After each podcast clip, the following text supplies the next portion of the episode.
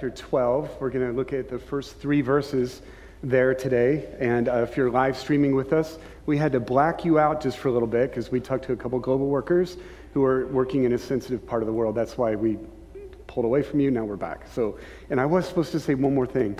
Uh, if you would like to talk with Nate and Jess, they'll be in the foyer at a kiosk afterwards, or they're also presenting in the transitions class on December 8th. So that's during the first hour you could go first hour and then this service. So there you go. But those are two good chances uh, to connect with Nate and Jess. All right, so thanks. Sorry, I forgot that. So um, I'm going to ask you a question. When is the biggest, if you think through your life, like what's the biggest risk you took and you're really glad you did? Like that was a huge one, but you're glad you did. And so um, did some premarital counseling this week with a couple that apparently the first date from his perspective was awesome but from her perspective, it was no good at all. There were absolutely no sparks. And so she, he had to convince her for a second one. And that took, as I was hearing that story, it's like, wow, that took a lot of courage. Your ego, you know, is just laid out there, but it, it worked. Like it, and there they are. They're going to head that way. So maybe you're sitting next to somebody this morning that it, you ended up marrying, and that was a risk to ask, okay? So um, maybe it was something in a business world where you took, uh, your, your group decided to take a big risk and it's paying off dividends. Maybe for you it was a career change, or, but just what's a risk that you have taken that you're really glad that you did?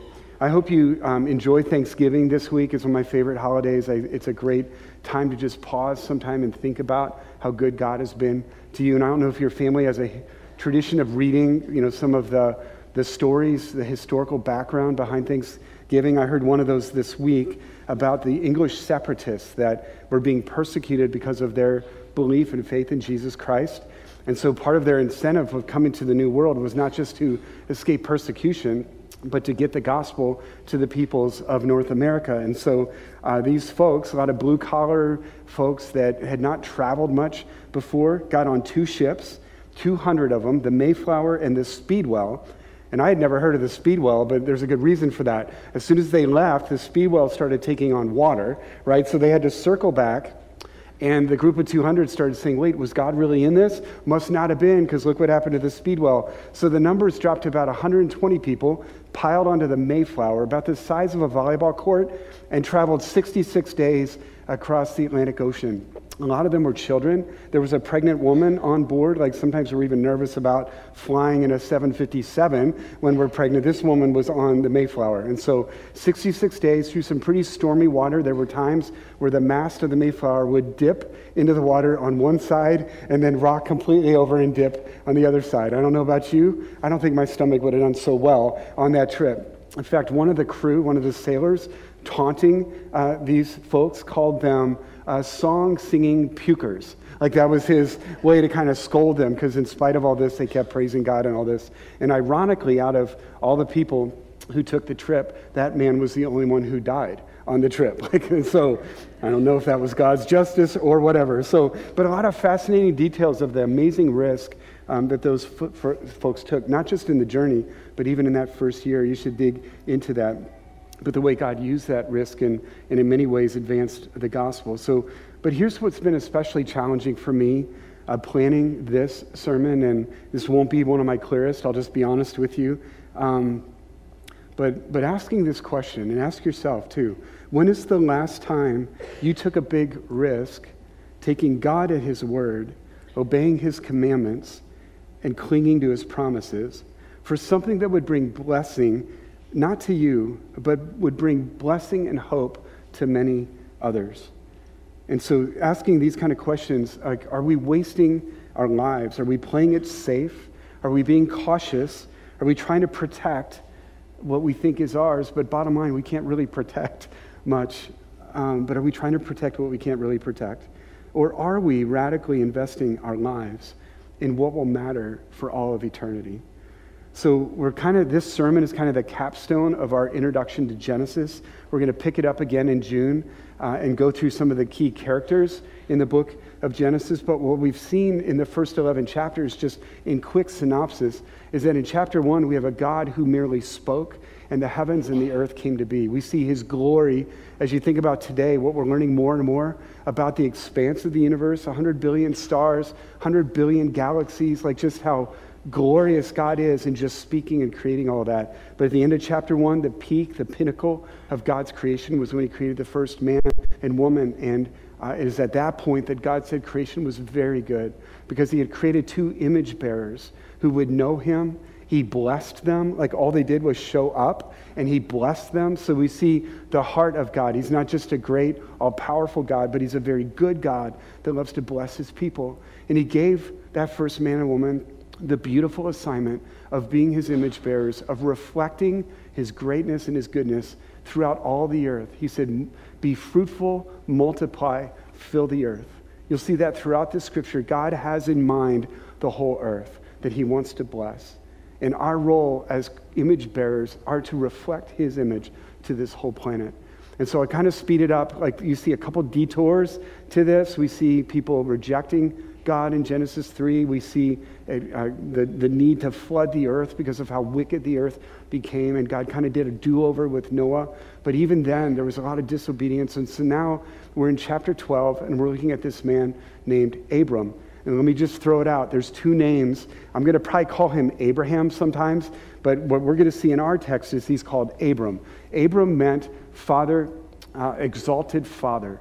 It was probably a reflection that Abraham was from a culture, we'll talk a little bit more about this, that worshiped other gods, the moon gods, and these kind of things. And so, exalted father was probably just a generic, like religious name from that culture. But God changed his name to Abraham, which means father of multitudes. And that happened in Genesis 17. So, on this end of his story, I may call him Abraham or Abram, same dude. Okay, so just want to make sure we understood that. So, everybody stand up and let's read the first three verses then of Genesis chapter 12. I'll read them. You guys follow along. We'll pray, then we'll, we'll dive into these verses. It says, Now the Lord said to Abram, Go from your country and your kindred and your father's house to the land I will show you, and I will make of you a great nation.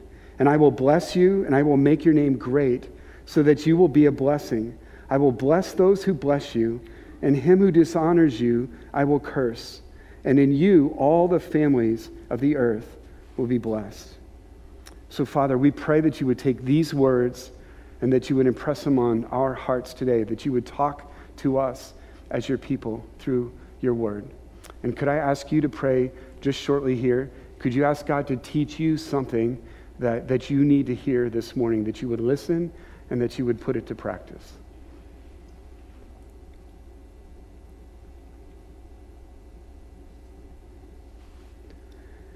Then I would really appreciate prayers for me that I would speak clearly, that I would speak from God's word, I would speak boldly, but just pray for me this morning.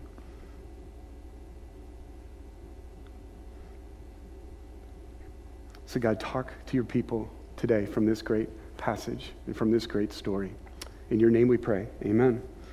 All right, you can grab a seat. So, we're going to see three things. There's an outline in your bulletin you can follow along. We're going to see three qualities of the people that God is looking for to rally around him in this cause of wanting to bless all the nations, all the families of the earth. He's looking for a people of faith, people of promise, and people of action. So when you see the story of Abraham beginning here, it's not like Noah. If you were with us for the Noah story, when the world was getting so dark and so violent and was destroying itself, Noah stood out as a righteous man. And so God chose Noah and God worked through Noah. We don't see something like that about Abraham. In fact, there's nothing in this text or in the Bible that lets us know that Abraham was seeking God in any way. This appears to be God pursuing Abraham.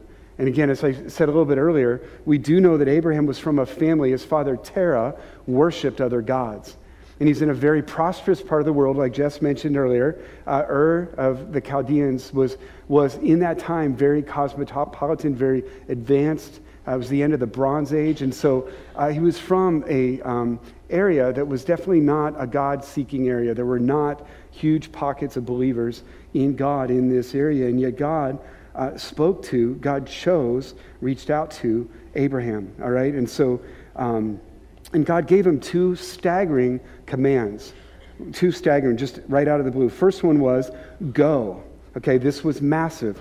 Go, leave this. Like, leave a very comfortable cosmopolitan area. Leave your family. Leave Uh, really, in that day, it would be leave your sense of financial security, like leave your profession, leave a place you're very comfortable with. He's 75, so he's, you know, kind of towards the, the end there. Like, so leave all that's comfortable for you, and I want you to go. So, uh, saying goodbye to loved ones, there's no cell phones, there's no Skype, there's no email. You leave, you leave. And so, this was a huge ask. I want you to go. And then the second blessing, I'm sorry, the second command is not necessarily clear in our translations, but like our, mine, what we just read says, Go and you will be a blessing. That's actually an imperative. The imperative is be a blessing. So the two commandments are go, be a blessing. Go, be a blessing. Those are the two commands. And tucked into this was a promise, and one of the big promises was that you will become a great nation. So, another thing beyond just these two massive commands, because uh, I don't know if Abraham asked, okay, be a blessing, like, how am I going to be a blessing? How am I possibly going to bless all the families of the earth? Like, I don't got that much. Like, I don't, I don't know what his response to that was. But a big part of this uh, that took faith as well was his promise that you would, you would become a great nation. At this point, Abraham had no kids, and he was 75. And we're going to learn a lot of really cool things about his wife Sarah as we go on. But the only detail we're given now at the end of chapter 11 was that she was barren. She was unable to have kids. So that's just another huge step of faith that's tucked into this whole part of Abraham's life. And God is looking for a people of faith. And so Abraham had these big requests laid out and was called to do these two big commandments go and be a blessing. But what's really cool here, and you'll see this throughout the scripture, is that God doesn't just lay out a kind of a blind command and so I hope that works out for you. But the commands of God are wrapped with the promises of God. And so we're going to see that here in this story of Abram, too, that this wasn't just a blind faith. It wasn't like, hey, just go run into a wall and tell me how it feels. Like this was a, a, a these were two big commands, but they were wrapped with some amazing promises and blessing that God was going to give Abram. So what's interesting about Abraham is that he's the most talked about person from the Old Testament in the New Testament, except for Moses. And there's a lot of details to his story. Like Jess mentioned earlier, Hebrews 11. Just a great section in there where you can learn more details about Abraham's life. But there's one in Acts chapter 7 that tells us that the glory of God appeared to Abram. Like when, when he was hearing this, these two commands from God, they, they weren't just like scripted from some generic or uh, some just kind of um, just, just a message. Hey, I just want you to do these things. These two commands were wrapped in the glory of God. Like the glory of God appeared to him. So, in some way, this God that we've seen from Genesis 1, who created heavens and earth, just spoke and the galaxies came to be, this God who blessed the first man and woman, just all they did was show up. Somehow, that glory of who God is, his greatness and his goodness, was wrapped up in these commands, that the glory of God appeared to Abram. And so we also see that in our text we just read, the two commands hang out there, but there's three promises under each command. There's a command, three promises, and then from that place of being blessed, here's the second command and three promises as you do those. It's kind of the layout of the text. So let's look at it again. So the first command was go, and then there's three, three promises under those. I will make you a great nation, I will bless you, and I will make your name great. So if you can imagine somehow you know, being approached by a glorious God saying, Now go, and here's three things I'm going to do for you I'm going to make you a great nation, I'm going to bless you, and I'm going to, I'm going to make your name great. Like, wow, there, had, there, there was something absolutely compelling in that. And, and again, the commands of God for us will only be compelling to us when we see the God who's behind those. Like the God who gives us command loves us, uh, is after big things in this life. He's after exalting his name, uh, advancing the gospel to the ends of the earth. So, like, when there's a command, there's a good reason behind that command when you know the God that's behind it. If you just see a command and you think that God is cruel or he's mean or he's going to hold back on you, you're not, you're not going to be drawn to those commands. But when, when Abram saw those commands, you know, kind of kind of surrounded by the glory of God, they were compelling to him, particularly those three promises be blessed, become a great nation, and make your name great. And so, if you were with us last week, this is a completely uh, different heart and attitude and, and purpose for life than we saw in Genesis chapter 11. Genesis chapter 11 was the story of the Tower of Babel. Wade did a great job with it last week, how he talked about the Babel heart. Like the people of Babel uh, did not want to follow God's command to fill the earth. They wanted to stay close. They wanted to rely on themselves. They built a tower for themselves to kind of make a name for themselves. And Wade did a great job of talking about that's our Babel hearts too. Like we, we're not so much about making, you know, making other people, blessing other people. We're after a name for ourselves. We're after protecting ourselves. And so just a, great picture Wade had last week of imagine these people at Babel building this little tower you know, and they're trying to show how great they are, you know, and how significant. They're going to make a name for themselves. and meanwhile, here's the God of the galaxies. You know, he's just made 100 billion stars, 100 billion galaxies, kind of stooping down and looking at these guys' little dinky tower, you know. Wow, you guys, that is really cool. Like, that's really big. That's significant. Meanwhile, backdrop of all creation and the galaxies and everything. And so, remember in last week's text, you know, it says that God stopped that. Like, he confused their languages and he scattered them. When some people read that text, they go, What was the deal? Was God afraid of them? like, was God afraid that these little people in that little tower was going to take over his glory and all that he's made? No, I just love how Wade brought it out last week. Like, no, God was not afraid of them, but God was sad for them. Like, that is not the way to live a life. Like, that's a wasted life, trying to make a name for yourself, trying to build your own little dinky towers. When, in contrast, you're invited into a life by the God of the galaxies to let Him make a name for you, to let Him bless you, and then release you, not to make a name for yourself or to be protective of what you've got, but to be a person who takes the blessings of God and shares them. Like that, that's why God stopped Babel. He wasn't afraid of them, but he was sad for them. Don't live that way. What, what we're seeing here is that God is inviting Abraham into a completely different way of life. Two very difficult commands, but just deeply wrapped with these amazing promises. So the first command go, I'll make you a great nation, I'll bless you, and um, I'll make, make your name great. So then the second command kind of spawns out of that. So so if you do that, then I will bless you and you will be a blessing. Like that's that's now from that place that Abraham will be a blessing to the nations of the earth. Like with what God has given him, now he will go fulfill that second command of being a blessing. And then there's three promises after that that I will bless those who bless you, I will curse those who dishonor you, and then I will bless all the families of the earth.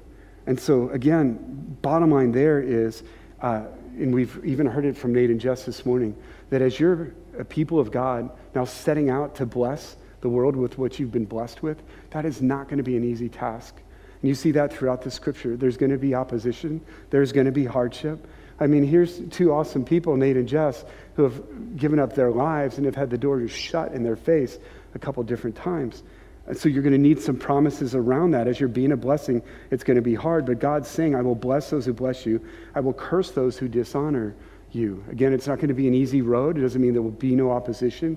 But what God is promising there is his protection over this cause and over this message and over this gospel. It will spread. Again, you, you may not see it. There may be some opposition coming your way, but God is going to so protect you in cursing those who dishonor you, blessing those who bless you, that at the end of the day, this, this plan will work. You will invest your life in something that will matter for eternity. And then again, that last promise says, all the families of the earth will be blessed. He's got our back, and what we're investing in will work. It will go to the ends of the earth. Those are the promises of God, and how powerful and privileged of us this morning to hear somebody that's in the midst of that, saying that's what we're clinging to. That's why we are going back. And so, and so that's God is inviting us to be a people of faith, a people who cling to his promises. And I just got to ask you this morning um, what are uh, the promises of God that you are clinging to this morning? Because I think if we lose sight on the promises of God, that could explain why maybe for some of us we are drifting from taking risks for God. Like if we're not aware of the promises or what God is doing for us, what He says He will do for us, then we're going to drift. We're not going to cling. So, what are the promises you are clinging to? I've had some hard spots in the last few months, and I um, didn't bring it, but I've got different moleskins that I just write in. And so I'll read the Bible uh, in the morning and then just write, what did God show me from that? And I write out some prayers. But some of my favorite parts in that is that at different times where I feel like my heart just needs an injection of the promises of God, I'll just have a couple pages where at the top it just says God's promises. And then I just take time and just fill those in. Like, what has God said in His Word? What are some promises we can cling to? You guys, we need that. We need to be reminded of what God has said He would do. You know, another thing you could link to that this week is Thanksgiving. Like, make sure there's some time this week where you're not just looking at the promises of God looking forward, but what if you looked back?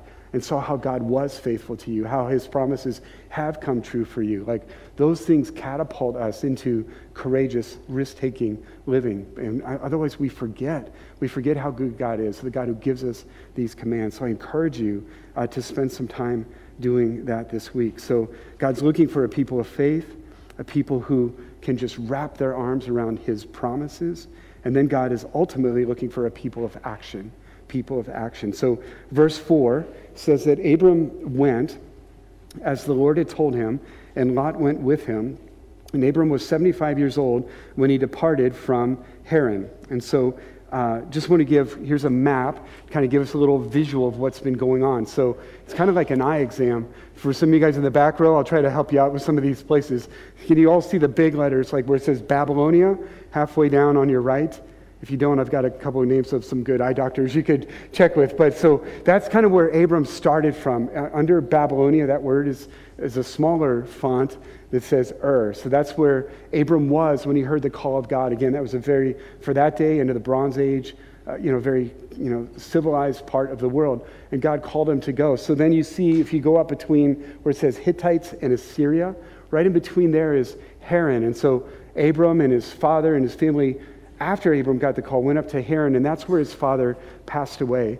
And it was from that place then that Abram then uh, fulfilled the call of God to go. And so that, that little trek downwards towards Damascus and, and towards Shechem show uh, some of the verses we're reading right now that this is where Abraham went uh, in obedience to God's call to go. So he's taking action here. So um, it says that he went, and, and um, Abram was 75 when he uh, departed. So, one thing you're seeing here is he's a man of action. Obedience is the evidence that your faith is real. You know, otherwise, your faith is just like a realm of intention or you know good wishes. But it's when you actually move, when you actually do what God is calling you to do, that you're obeying, and that's that's what God loves. Bottom line, He loves our obedience. Not so much impressed with our experience or the things we've done in our past. Right now, he's looking at are we, are we obeying him? And so sometimes I think it's hard to remember that a guy like Abraham was just a guy like us.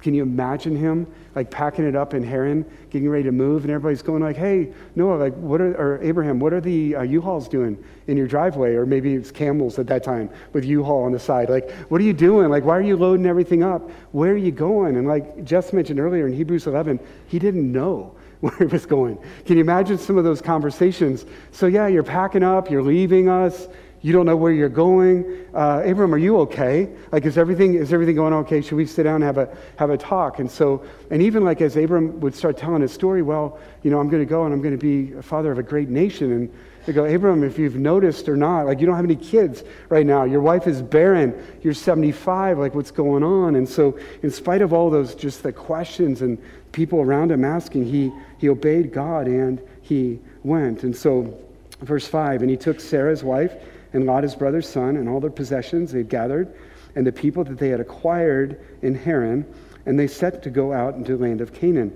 That was an interesting phrase. I could just pause where it says that the people that he acquired in Haran. There's, and I've never seen this before, but did some study toward that. There's some, there's some scholars that took that phrase and that word has kind of a nuance to it where it could be that what happened is that Abram, as he was telling the story of this God who appeared to him and what God was calling him to do, that there were some people that were actually drawn into that. I think what you're seeing here, possibly early on, is that Abram is totally bought into this, and he is already giving praise and glory to God, and to the point where there's people jumping in and joining him. Remember, don't think of this as a time where there was people worshiping God all over the region. This would have been a brand new message about a God and his promises and his glory and what he's calling to do. So, so I think what you're seeing here is a guy that is so bought in, he's already convincing others to come and let's go and let's follow this God of glory. And so So you continue uh, to read. It says, When they came to the land of Canaan, uh, Abram passed through the land to the place at Shechem, the oak of Moreh. And at that time, the Canaanites were in the land. And the Lord appeared to Abram and said, uh, To your offspring I will give this land. And so, up at this point, we're reminded of the land that he's going through. It was earlier in Genesis that Noah kind of condemned this area. He said, These are some very violent and evil people. The Canaanites were kind of cursed by Noah. So, there's Abram going right into the teeth of a very dark area. And, um, and what I, what I love in this part is that as, as he is obeying and entering this very difficult area, how cool is it that God speaks to him again? That God reminds him, okay, you're doing the right thing. You're on the way. Like you're in the land. This is the land I'm going to give you. And how awesome. At that time, Abram didn't, would not have had a Bible, would not have had an iPhone with a little Bible app, right, to read promises from God and reminders. How cool of God to speak to him. And guys, how crucial for us to make sure that we are in this book. Like it is so easy for us to drift from what God is calling us to do, to drift from our mission. And that's a reason why we stay in this book, that during the week we read this book, that God keeps speaking to us and reminding us of his promises and of his calling. Okay, so we see that piece there. And let me just wrap it up with a couple more verses. So uh, it says that he built there an altar to the Lord who had appeared to him. And there he moved to the hill country on the east of Bethel, and he pitched his tent with Bethel on the west and Ai on the east. And there he built an altar to the Lord and called on the name of the Lord. What you see Abram doing is walking through a real dark area.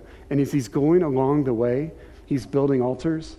He's stopping and he's praising God. He's, the, the phrase crying out to God had uh, an, it meant to praise God publicly. It meant to cry out and pray to God.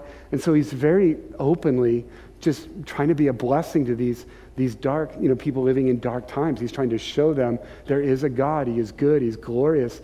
And he's praising this God right in their midst. In fact, some of those places they gave us, some of those specific geographic locations, were known centers of worship of other gods.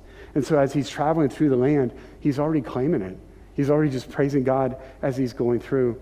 And I think of some of us, maybe in the places that we're living these days, or the places we're working or going to school, that sometimes we can be in some hard places where maybe you and your faith would be maybe overlooked or scorned in different ways. And maybe there are places where you're the only believer in some of these contexts. Thinking of a student a couple weeks ago, now on break with the other college students, but heading into a home that's been really hostile about her faith and asking like well how do i how do i share jesus there like how do i live out my faith there but here's abraham just being a great example for us that we just put the life that god has given us as blessed people by God, we put his life on display. And we be wise in how we're doing that. Like for this student in particular, I said, what if this break at Thanksgiving, you just, you just showed joy to your family, like you served them, you're the one that asked questions. Like, have you ever noticed like how rare it is to have somebody to take the focus off themselves and put on others? Like, what if you're the question asker? What if you're the encourager there? And if you get an opportunity to talk about your faith in this break, that's awesome. But what if you went being blessed by God to be a servant, to be an encourager, and to be just a positive presence with your family this break? Um, same thing at work. Like, what if you're the one that works hard? What if you're the one uh, that is helpful, that is joyful, that, that puts the life? Again, you have been so blessed from God that you don't have to earn people's approval. You don't have to um, get things from them. You're there to serve. Uh, and so you see Abraham putting the life on display. He's a person of action. So, so let's just wrap this up. As you look throughout the rest of the Bible, Abram is known for his faith. Again, um, just known as a friend of God, a, a great example to us of faith. As you follow his life, he had to wait 25 years for that promise of a son to happen, but God was faithful in that promise. But there were many things Abram did not see. He did not see from all these promises from God. He didn't see a great nation. Uh, he saw a son named Isaac. Uh, he never got to even own a plot of land in this promised land that he was given, besides the, the little cave that he was buried in. And so he did live in tents. Like in his life, he didn't see the full results of what happened with his obedience.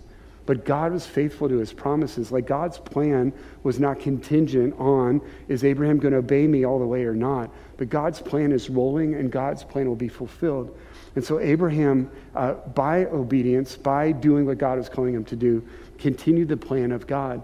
And, and he honored God with what he did. And so as you follow the rest of Scripture, if I could jump us all the way to the New Testament, if I could jump us all the way to the Christmas story, you go to the Gospel of Matthew. In chapter 1 1, it says, This is the story of Jesus, the son of David, the son of Abraham. So who's going to be the one to bless all the nations of the earth? It's going to be this seed of Abram named Jesus Christ, who the angel predicted to Joseph, Jesus' father, that he would die and he would save the world from its sins. And you see Jesus living his life throughout and, and gathering followers around him, dying, rising again from the dead to prove uh, that he could fulfill all the promises God has given to bless the nations of the earth. And then God, or Jesus rallies his people uh, before he ascends to heaven and says, All authority has been given to me, so go and make disciples. Baptize them in the name of the Father, Son, and the Holy Spirit. Teach them to obey all I've commanded you, and I will be with you always to the end of the age. But make disciples of all the nations. This whole plan of God blessing the nations was, was fulfilled through the obedience of Abraham, through his descendant, uh, the Lord Jesus Christ. And now that, that baton has been handed to us that we are to go make disciples of all the nations. And so um, God's plan is working. And then you could even turn to the very back of the Bible, Revelation chapter 5, Revelation chapter 7. And as we see glimpses of heaven, we see people there from every tribe, every language, every people, every nation. The plan of God works. All that God promised to Abraham was fulfilled. And the, the question to us this morning is are we going to step in and be the people that God is calling us to be? A People um, of faith, people of promise, and a people of action. And so, just thinking historically of some ways we've seen that in this movement, in this church, um, I think of our faithful people that we've heard about in the past that lived in Coralville, that worshiped, I mean, worshiped in, in kind of a smaller church in Coralville, but had a vision for God to do something bigger and moved Parkview Church to here. You know, I just think of individual stories of people. For example, uh, when uh, Lori and I got to do student ministry here, there was a Sunday we were talking about discipleship and multiplication, how investing in one person can, can bless many people. So we brought a leader up. Remember, we had her stand right there, and we were just kind of honoring her that morning. She had been spending about five years investing in students. And we tried to give everybody a picture of what could happen. So we had this leader there, and we had about five or six students right here. We said, Look at these students that she has poured into and invested her life in. And it had been enough time that these students had then their own students that they were reaching out to. And so we had like another clump of students up there, and it was just really cool to kind of see it visually in front of us. But what we did for Sarah that morning, she had no idea about, was that her friend that led her to Christ in high school was back for the weekend. And so this girl named Laura came walking out from back, you know, behind the stage and you know, girl stuff. They hugged and cried and all of this. So, but it was really cool to just highlight. Like Laura had no idea that when she befriended and cared for and loved her friend Sarah when they were at West High on the swim team, that Sarah coming to Jesus would result in these people and these people following Jesus too. Guys, that's just like from a five year slice of life. I just say that to encourage you. Like, you have no idea. So many of you have faithfully taught God's word. You have prayed for people. You've loved people. You've given to Thanksgiving offerings. Like the things you just do out of your obedience to Christ. When you see that those things are wrapped around with the promises of God, and when they're all centered around something as powerful as the gospel, those things are absolutely changing lives. I think when you get to heaven and you see what God did with your steps, of obedience, you will be blown away. Can you imagine Abram? Like, so yeah, he believed God and he took big risks and all that. I don't, I don't know what it was exactly like when he's dying and, you know, right before he gets shoved in that cave and he's been just living in a tent. I don't know if there were moments where he wondered, okay, great nation, bless all the nations of the earth. Really? Did that happen? But now from, from heaven, like what he's getting to see that God did out of his acts of obedience, guys, that is inspiring because we don't want to be a people that waste our lives. We don't want to be a people that invest in things that won't matter. We, we want our lives to count. We want our lives to bring glory uh, to this amazing God who has loved us and blessed us in so many ways. And so um, I want us to know, I don't want us to leave just thinking, like, wow, Abraham was so awesome. I want us to know that we're invited into the same story of God, okay? There, there are several passages in the New Testament we could point to, but look at this one. Galatians 3 7 to 9 says, Know then that it is those of faith who are sons of Abraham. And the scripture, foreseeing that God would justify the Gentiles by faith, preached the gospel beforehand to Abraham, saying, In you shall all the nations be blessed. So then, those who are of faith are blessed along with Abraham, the man of faith. So, this isn't like Abraham was just the father of Israel, the Israelites. No, Abraham's descendants are people that show the same kind of faith in God that Abraham did. And the same promises God gave to Abraham, God gives to those who have Abraham's faith in God. And so um, that's, that's what God is inviting all of us into this morning. He wants us to be a people that are so blessed by Him that we can be a blessing, even to the extent of all the families of the earth. And again, a couple more instances of how Parkview has done that. I remember in the early 2000s when our hearts were just crushed by a part of our city where it seemed like um, there were a lot of hard things going on. And we found out when Best Buy moved out to Coral Ridge that there was this space that we could rent and that from that place in a six block radius 80% of the poor in Johnson County lived. And we just saw that as a place like if we could be there, if we could serve from there, if we could build relationships from there, like what could God do in our lives and in those folks' lives? And to see God take that step of faith and obedience and it spawned into the spot, it has spawned into Faith Academy, and, and God is using that to take the gospel into um, some, some places that we certainly weren't reaching 15 years ago, but that was an example of this church stepping out in faith so powerfully. I think of kind of around the same time period where God really got a hold of us. I think historically, Parkview had a heart for the nations, but there was something where that got coupled with our college ministry in the mid 2000s where folks like Nate and Jess responded to what God is doing around the world. And, and we've got so many folks deployed, particularly to unreached peoples in what's called the 1040 window, and how God has moved uh, from our midst people who have demonstrated Abraham like faith to take the gospel to the nations. But that is to say that God has moved in this church in powerful ways, as he did in, in Abraham's life. And so, but my, my circle back to me, starting with me, but to you guys, is like, is there a sense where we are resting on what we have done? And what am I doing now? Like, what, what that, again, that was the challenge to me this week is where am I taking these kind of risks to obey God in such a way that it may sacrifice me, but it's going to result in blessing uh, going out to many, many others, even to the extent of the ends of the earth. When's the lightest time? When's the last time? Because, guys, that is when our walk with God is going to be fresh, it's going to be vibrant, our worship be uh, just, when's that? When's the last time? That's just been a great question for me. So let me close with a couple things. Uh, there's a great book. It's a little bit, it's about 10 or 15 years, years old now. It's called Don't Waste Your Life by John Piper. I read it and I've, it's a reread for me. Let me just give you a mashup of some of his best quotes from that book, Don't Waste Your Life. He said, If I wanted to come to the end of my life and not say I've wasted it, then I need to press all the way in, all the way up to the ultimate purpose of God and join Him in it. The greatest cause in the world is joyfully rescuing people from hell, meeting their earthly needs, making them glad in God, and doing it with a kind, serious pleasure that makes Christ look like the treasure that He is. You only get one pass at life. That's all. Only one. And the lasting measure of that life is Jesus Christ.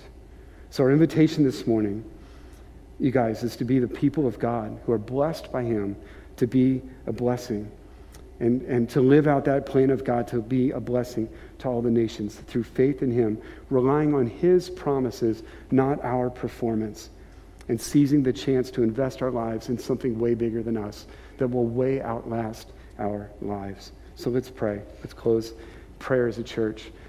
Let me ask you to start this prayer time, and I want you to just thank God for how he has blessed you. How has God been good to you? Just thank him for his blessing in your life.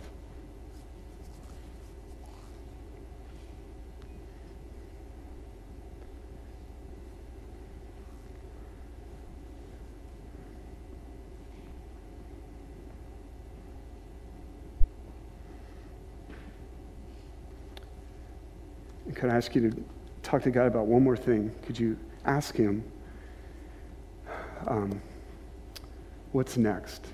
What's the next step of obedience you are calling me to, God? That may be come at a risk, but it's wrapped in your promises, and it's to bring blessing to others, to many others, to even to all the families of the earth. God, what's that next step? Basically, looking in your heart for God, am I complacent? Have I slacked? Am I, am I risk averse right now? Am I playing it safe? Do I have a Babel heart, if you look at last week? Or, or God, what's next? What are you calling me to do? To obey you, to trust you, so that others will be blessed. Just, just ask Him that. Explore your heart in that area this morning.